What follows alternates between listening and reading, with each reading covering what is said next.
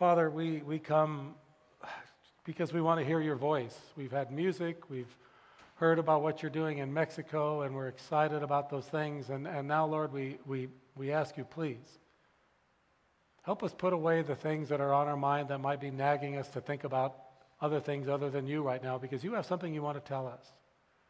And you want us to hear you. And I do pray, Father, please let it be your voice that we hear this morning. We ask this in Jesus' name, amen.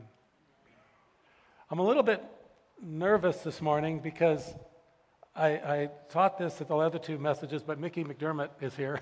He's actually in construction, and I'm going to talk about construction. So I'm already on thin ice because I don't know a lot about construction. But my grandfather had a construction business, and he could build. And my dad was in the not in the construction business, but he had tools. He could go to a Sears and he could buy a tool and he would know what to do with it when he brought it home. And when my father passed away, my brother got his tools because my brother makes stuff. Me, I'm good at watching people work with tools, right? Mickey, you've seen me watch people work with tools. I have been told that when crews are working and I show up with my tools, when I join the crew, it's like losing two good men when I show up to help. I'm sure they mean that in a very loving way. Today, though, we're going to see in the Word of God that every single one of us is in the construction business. We're all building something every day of our life. What are we building? We're building our lives. Your life is going to look different than my life. That's okay. God loves variety. God created variety. That's wonderful. But we're going to see in Scripture the question really isn't what are you building, but where are you building? So let's look at um, Matthew, a parable you're probably familiar with. This is Matthew 7 24 to 29. Jesus was a brilliant teacher. He was so brilliant, he could make complicated things simple. And a parable is just that. A parable is a short, simple story that illustrates a big, important lesson. This particular parable comes at the end of perhaps Jesus' greatest message, the Sermon on the Mount. Let's read it. Matthew 7, uh, 24 to 29. He says, Therefore, everyone who hears these words of mine and puts them into practice is like a wise man who built his house on the rock. The rain came down, the streams rose, and the winds blew and beat against that house, yet it did not fall because it had its foundation on the rock. But everyone who hears these words of mine and does not put them into practice is like a foolish man who built his house on sand. The rain came down, and the streams rose, and the winds blew and beat against that house, and it fell with a great crash. When Jesus had finished saying these things, the crowds were amazed at his teaching because he taught as one who had authority and not as their teachers of the law. For context, just so we understand, this is at the end of the Sermon on the Mount. Turn over to the left a couple of pages to Matthew chapter 4. I just want us to see how all this began. This is, let's pick it up how the Sermon on the Mount started. Matthew chapter 4, verse 23 says, Jesus went throughout Galilee, teaching in their synagogues, proclaiming the good news of the kingdom, and healing every disease and sickness among the people. News about him spread all over Syria, and people brought to him all who were ill with various diseases those suffering with pain, the demon possessed, those having seizures, and the paralyzed. And he healed them. Large crowds from Galilee, the Decapolis. Decapolis means 10 cities. Those are in Jordan and Syria, and the, it was the center of Greek and Roman culture in the Semitic world. And also Jerusalem, Judea, and the region across the Jordan followed him. Chapter 5, verse 1. Now, when Jesus saw the crowds, he went up on the mountainside and sat down.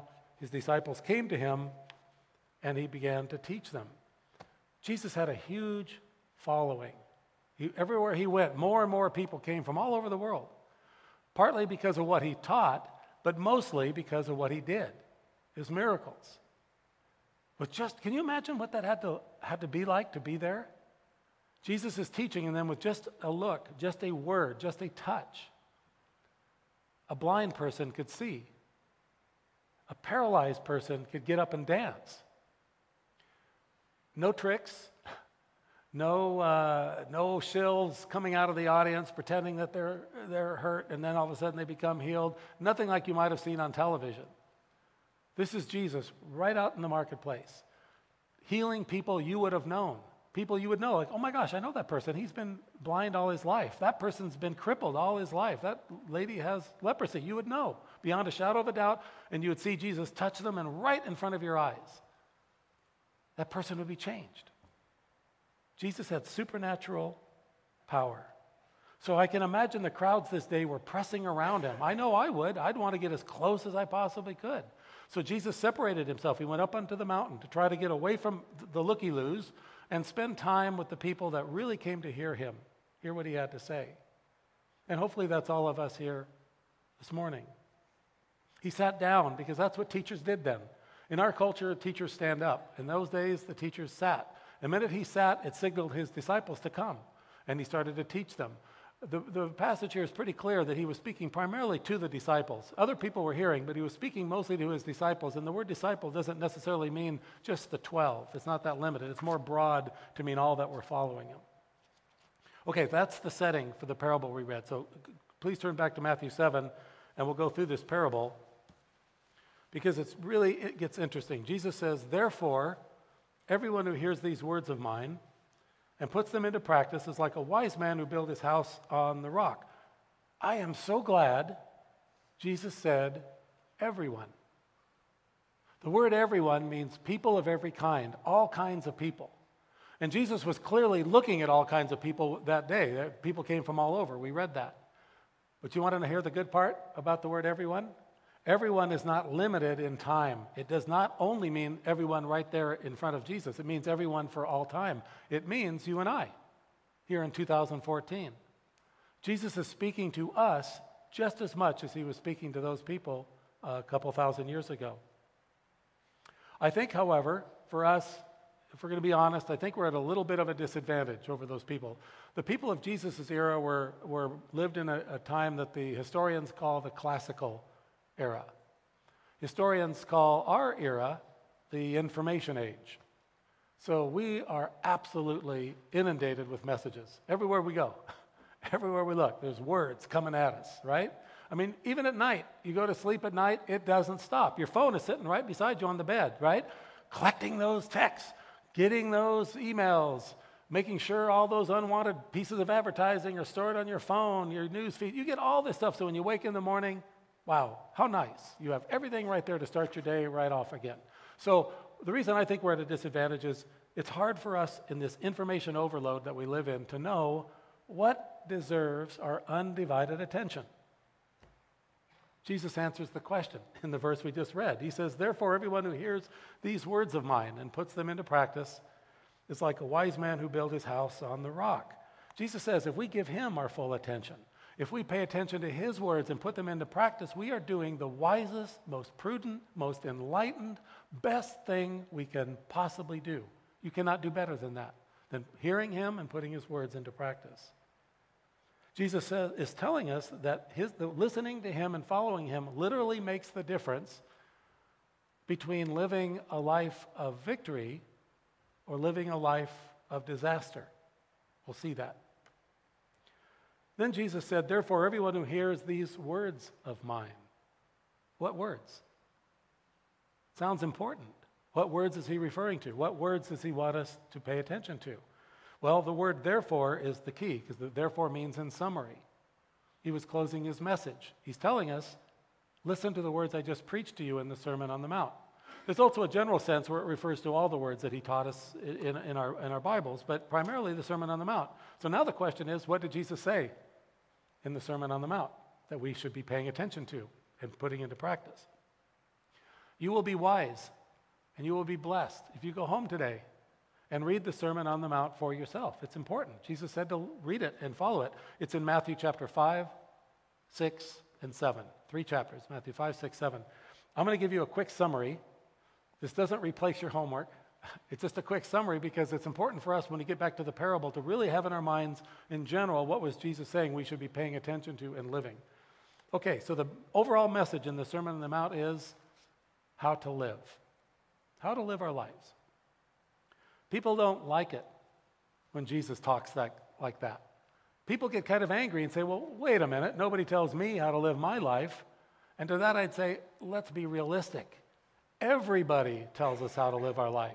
Everywhere we go, people are telling us what to think, what to buy, where to go, what to do, what to vote, what to think, what to believe.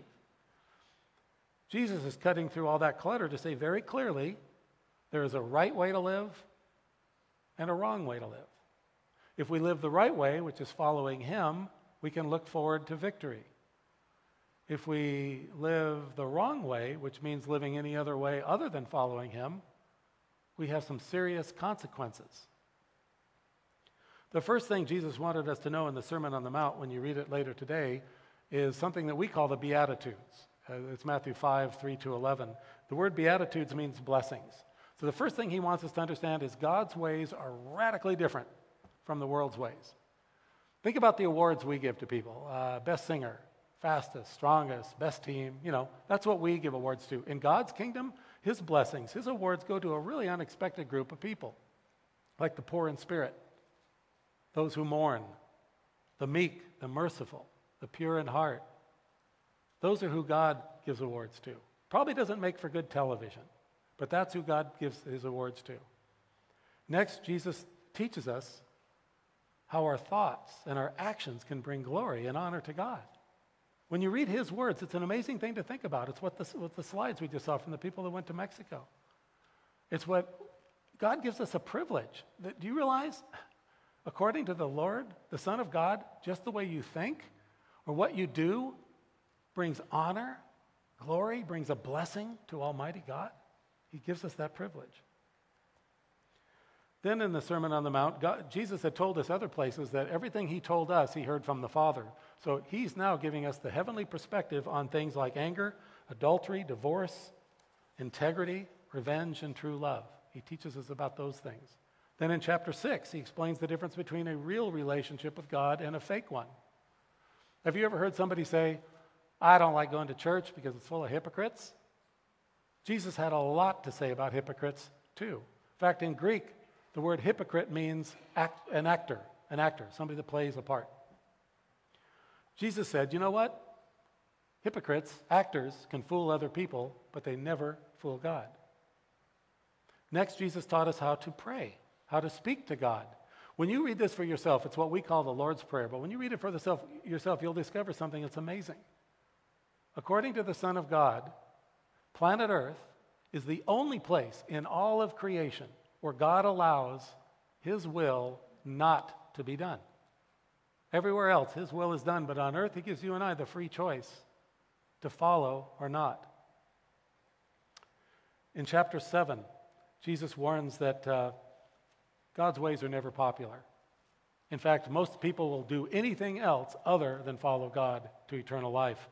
In Matthew 7, uh, verses 13 to 14, he says, Enter through the narrow gate, for wide is the gate and broad is the road that leads to destruction, and many enter through it. But small is the gate and narrow the road that leads to life, and only a few find it. Again, people in the world today want to insist many roads lead to God. Just be sincere, whatever you believe, it's going to be okay. It's going to be okay. Jesus is just saying very clearly that's not true. There are many roads, absolutely, but many roads lead to destruction. There's one road. It's very narrow, very thin, and it's, it's Christ. And that's the only road that leads to eternal life. Then our Lord finished his Sermon on the Mount by warning us about false teachers of God's word, the liars and the imposters.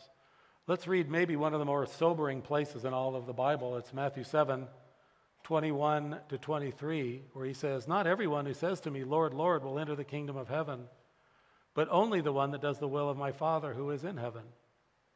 Many will say to me on that day, Lord, Lord, did we not prophesy in your name, and in your name drive out demons, and in your name perform many miracles? Then I will tell them plainly, I never knew you. Away from me, you evildoers. On the day of judgment, many people will stand before Jesus and say, Wait, wait, what about all those religious things I did for you. And Jesus is going to look them right in the eye and very plainly say, No, you didn't do those things for me.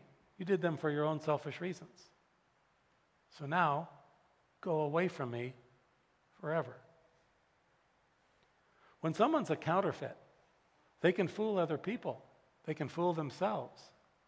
But we see from the words of our Lord that even the impostor is eventually doomed by his own charade. It's important for us to understand this passage because sometimes people misunderstand it. These people did not lose their salvation that Jesus is talking to here. They never had salvation. Jesus said, I never knew you. The passage also makes a very remarkable claim that Jesus just claimed in front of all those people that he is saying, I will be the judge you all stand in front of on Judgment Day. Jesus is claiming to be God. The Lord says that our words can't save us, our good deeds can't save us, our religious activities can't save us, so what can save us? The only thing that can save us is being known by our Savior. And how do we become known? In John 10 27, Jesus said, My sheep listen to my voice. I know them, and they follow me. Listen and follow. Hear and obey. Listen and apply the words. This is the theme of God's word from Genesis through Revelation. In our parable that we read, Jesus is telling us that you and I are like one of these two builders. We only have those choices. There's not three builders, there's two. We're either the wise builder or we are the foolish builder. and he's telling us that our house, the house in the parable, represents our lives. That's what we're building. Do you notice we didn't get any details about the house these guys were building? We don't know if it was a one house was a two bedroom, one bath, and the other house was a four bedroom, two and a half bath. We don't know what color that house was. We don't know what the house was made of brick, maybe, straw. We don't know. We don't know what, what the interior design was. Why didn't Jesus give us any details about the house? Because those details cannot save us in the storm. When the storm hits, the only thing that matters is the foundation. The foundation is critical to the safety of our house, the way we live, everything we do, everything we do. Why do you go to work? Do you think about that? What's your foundation for going to work? What's my foundation? What do I stand on when I go to work? Why am I going to work? Am I going to serve my employer as I would serve the Lord? What about how we treat others? Everybody we meet, even the people we don't like too much. What's our foundation for how we treat others? What do we base that on? Do we treat them as the Lord would have us treat them? What do we do for entertainment? Do our choices honor the Lord? What's our foundation for that decision? What about church? Why do we come to church? Why do we serve in church? What's our foundation? Are we serving because we want to do exactly what the Word of God says, or do we have something else in mind? Jesus is telling us what we're building is not nearly as important as where we're building because, again, there's only two choices rock or sand, no middle ground. The world hates it when Jesus says that kind of thing. The world does not like absolutes. But Jesus is saying, yeah, well, here's an absolute. It's absolutely true. There's rock or sand, there's no middle ground. The song we sing is so good On Christ the solid rock I stand. All other ground is sinking sand. Let's look at that rock, uh, verse 24. Everyone who hears these words of mine and puts them into practice is like a wise man who built his house on the rock. I've heard pastors, not at this church, preach on the Sermon on the Mount, this section we're reading, as if the Lord's words were merely poetic, inspirational thoughts. That's total nonsense. Jesus did not come to inspire us. His words are not meant to be inspiring, His words are meant to be obeyed. A storm is coming. Some of you are in one now. And Jesus wants us to be aware of the storm, be ready, and be safe. How do we do that? He's told us by putting his words into practice. How do you put his words into practice? It starts by changing your priorities. You have to know what he said, and then you have to decide that the highest priority of your life is to avoid the thoughts, the actions, and the attitudes that Jesus forbids, and embrace the thoughts, attitudes, and action that Jesus requires. Wise builders want to build a strong house, so they build it on the rock, and they follow the Lord as best as they possibly can. We're wise when we make Jesus the foundation of everything we do at home, at work, while we're commuting, when we're relaxing, when we're playing, when we're serving. This has really made me think all week long. Everything I do, I stop to look at what is my foundation? What am I standing on when I do this? Do I, do I do everything on the rock, or do I keep jumping off the rock onto the sand? When Jesus is our rock, we start to become changed. The transformation may not happen as quickly as we'd like, and there's always going to be probably areas that you're going to keep tripping over, but that's okay because house building is a process. It takes time, it takes our lifetime. We all struggle, we all sin. When we show up at the construction site, we all of us bring old, tarnished, broken tools that we're not very proud of. Tools like wrong thoughts and feelings self will, ungodly relationships, envy, pride. It's a big toolbox.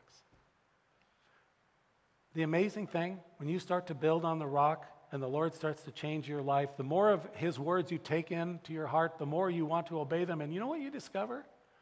You discover that, oh my goodness, I can throw away this old, tarnished, broken tool I have carried for years. I never thought I could get rid of that. And you can throw it away and receive a brand new power tool right from the Lord's hand to yours. The wise man built his house on the rock. This word is an interesting one. It means bedrock, rocky ground. It means it's under the surface. You can't see it with the naked eye. If you want to find the rock, you have to look for it. Let's read a little more about this. In verse 25, the rain came down, the streams rose, and the wind blew against and beat against the house, yet it did not fall, because its foundation was on the rock. The rain came down, Streams rose. The wind is battering, probably from every direction. Doesn't that sound a lot like life sometimes? Stuff comes down on us like rain. And if the stuff just keeps coming, it pretty soon feels like you're in a flood and you feel like you're going to drown. And temptation is like the wind. It comes out of nowhere and it comes flying in there, just trying to knock you down. I have a story about being battered by the wind. Uh, when I was much younger, I went skiing up in Mammoth with my wife, and we picked a particularly stormy day to go skiing, but I bought the lift ticket, so we were going to go. And as we were going up one of the lifts, uh, the chairlifts got stuck. So it left us dangling, probably 100, and 120 feet up off the ground. And I, I remember them saying the winds were gusting up to 60 miles an hour. So we're up there swinging, dangling over there. My wife was scared. I was fine. When they finally got the lift started, it got us all the way to the top of the mountain like it was supposed to. And I was shocked to find out when we got up there, it was even blowing harder up there. It was blowing so hard, the minute we got off the lift, it blew Joni's earmuffs right off her head and threw them 20 feet away into an area that was roped off. And the sign said, Danger, do not enter, no skiing, cliff. Those were brand new earmuffs. We bought them that day. They cost me 10 bucks. And I was looking at, Joni wanted to get down the mountain, but I'm, those earmuffs are right there. So I just pulled and skied over, and I went under that sign that said, Danger, do not enter cliff, and I rescued those earmuffs. And I dusted off the powder, and came back over on my skis and handed them to Joni. I was so like a hero, you know. She was not happy that I risked my life for earmuffs. She did not call my action heroic, she called it something else. But wind is like temptation, it can make us do some very silly things. The storm we just read about in this parable is severe, it's powerful, it's worthy of a storm watch on the evening news. Yet the house did not fall.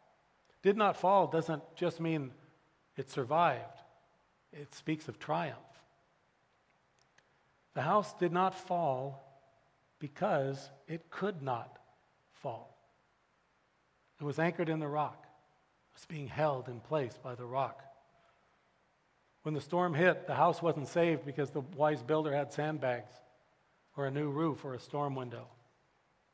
The house was saved because of the foundation. He was anchored in the rock. Let's read about that other foundation, uh, verses 26 and 27.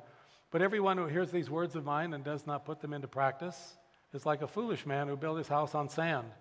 The rain came down, the streams rose, the winds blew and beat against that house, and it fell with a great crash. Do you see that description of the storm in both stories? Identical. Both builders felt the full fury of that storm. Jesus does not promise that we will avoid the storm. What Jesus promises is how the storm will impact us. The house built on rock cannot fall. The house built on sand cannot stand. Jesus, you notice, didn't say that the person who built on sand was unfortunate or unlucky. He said he was foolish. He was foolish because he chose the sand instead of the rock. Jesus said very clearly in the parable that both men heard Jesus' words. But one decided, eh, sand's pretty good. I think I'll build on that. And I guess if you're a builder, that makes sense. You can probably go a lot faster if you don't care about the foundation. For us, I know life can get pretty complicated sometimes. We have so many things to figure out. Oh, how am I going to deal with that situation? What happens if this, oh boy, if I do this, then that'll happen, then I got to, con- and what about that person? How am I going to interact with that? Per-? There's just so many things we think about. You know, Jesus says, that's sand. That's sand. You don't have to be that complicated. It's simple. It's the rock. Build on me. Build your life on my principles. Follow me in absolutely everything. In the parable of the two builders, both houses stood there just fine for a while. If you and I lived in that neighborhood, we probably would have think the guy that built on sand was the better builder. He'd probably be the one we'd want to hire because look, he got his house up there an awful lot quicker than the other guy that was fussing around with his foundation. But appearances can be really deceiving. The house that was built on the sand did not collapse right away. It did fine until the storm. And I've been thinking a lot about the kind of storms I've been through. And I realized I think a lot of my storms are self inflicted. I think I get so caught up in just the cares of this world that creates a storm. And so we should look, uh, just turn to the left, uh, maybe it's on the same page on Matthew 6, 31 to 33. Jesus addressing in the Sermon, uh, Sermon on the Mount how to deal with these cares of the world, saying, Do not worry, saying, What shall we eat? What shall we drink? What shall we wear? For the pagans run after all these things, and your heavenly Father knows that you need them. But seek first his kingdom and his righteousness and all these things will be given to you as well. Seek first. Seek first his kingdom. Seek first that foundation. I don't know how you put things together, but typically when I try to put something together, I try to put it together first and then look at the instructions if I feel like I need to. By the way, I always need to. But I start just trying, wanting to build. I want to get into that. The Lord is saying, start first. Seek me first. Build your foundation first. Most important thing we can do.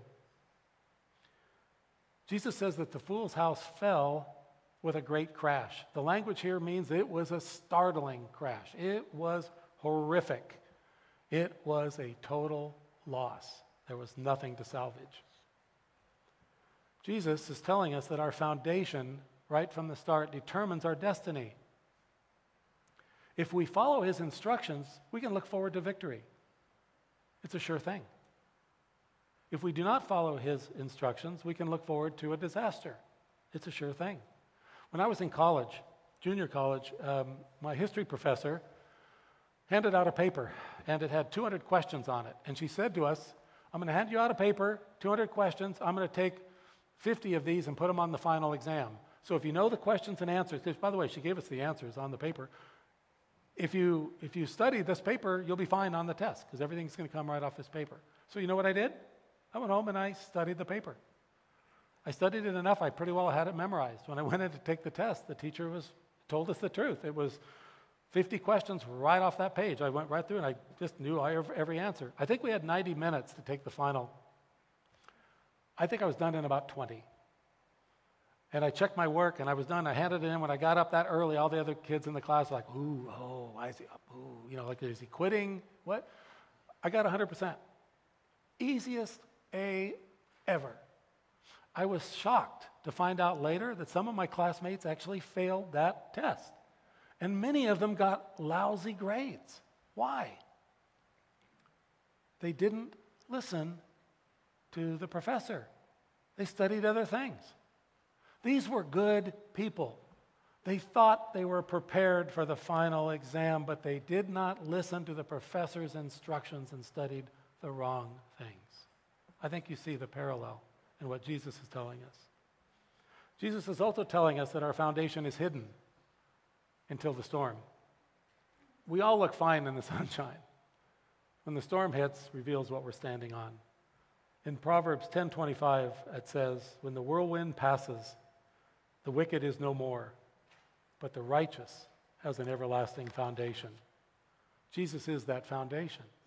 Let's wrap this up with uh, verse 28. When Jesus had finished saying these things, the crowds were amazed at his teaching because he taught as one who had authority and not as their teachers of the law. Back in that day, when, when the scribes or the, the teachers of the law would cite their interpretation of the law, they would list all of their predecessors who agreed with them.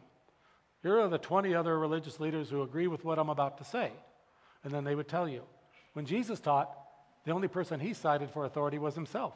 He claimed total authority because, of course, he had total authority. The people that heard Jesus were amazed, but the Bible doesn't tell us how many of them believed in him. They were just amazed. The same is true today. People can admire good preaching. Maybe not today, but when John's back, we can admire good preaching, but we can still remain in unbelief. We can focus on the speaker and miss the Savior. Jesus did not come to impress us or inspire us, He came to save us from the storm. When I was growing up, I had a hero. He was a movie star that some of you younger people won't know. Some of your older people will kind of know, might maybe remember. His name was Danny Kaye. I see smiles. Thank you for smiling. Love Danny Kaye. He, he could sing and dance and be funny all at the same time. He made the first movie, The Secret Life of Walter Mitty, that I think they're doing a re- remake of now in the theater. Anyway, I loved him. I watched all his movies, and I'd always dreamed. My dream was someday I'd get to meet him. He passed away in 1987, and I never got to meet him. Shortly after his death, my wife and I were at a bed and breakfast, and I was sitting across the table at breakfast with this woman. We were getting to know each other, and for whatever reason, I don't remember why, I mentioned my love for Danny Kaye. And she smiled. And she said, Oh, I was Danny's personal assistant for 30 years. Was like, Oh my gosh, I had the best time talking to her and asking her questions. It was like I got to meet him. She could just tell me so many things I wanted to know. But she said something I'll never forget. She was with Danny on his deathbed.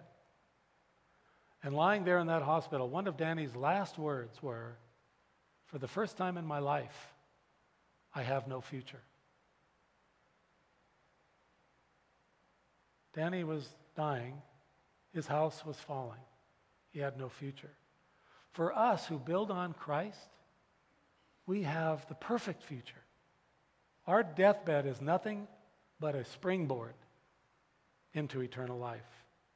The house built on Christ can and will never fall. You and I are builders.